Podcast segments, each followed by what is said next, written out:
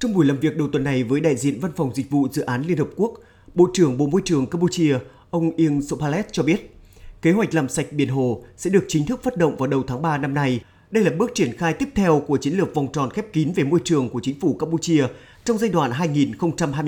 2023-2028, bao gồm các sáng kiến làm sạch đất đai, nguồn nước và không khí nhằm bảo vệ môi trường bền vững và bảo vệ sinh kế cho các cộng đồng cư dân. Trước đó, Bộ Môi trường Campuchia đã phát động chiến dịch giảm rác thải nhựa trên đất liền với sự tham gia đông đảo của hàng triệu người, trong đó có rất nhiều thanh thiếu niên, học sinh và sinh viên.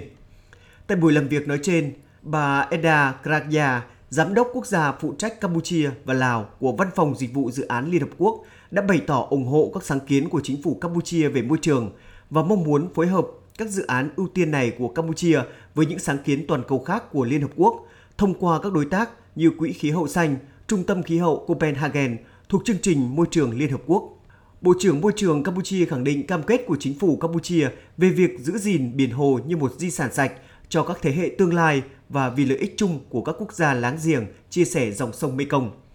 Biển hồ là một hệ thống kết hợp giữa hồ và sông có tầm quan trọng đặc biệt đối với Campuchia. Đây được coi là hồ nước ngọt lớn nhất Đông Nam Á, được UNESCO công nhận là khu dự trữ sinh quyền thế giới năm 1997.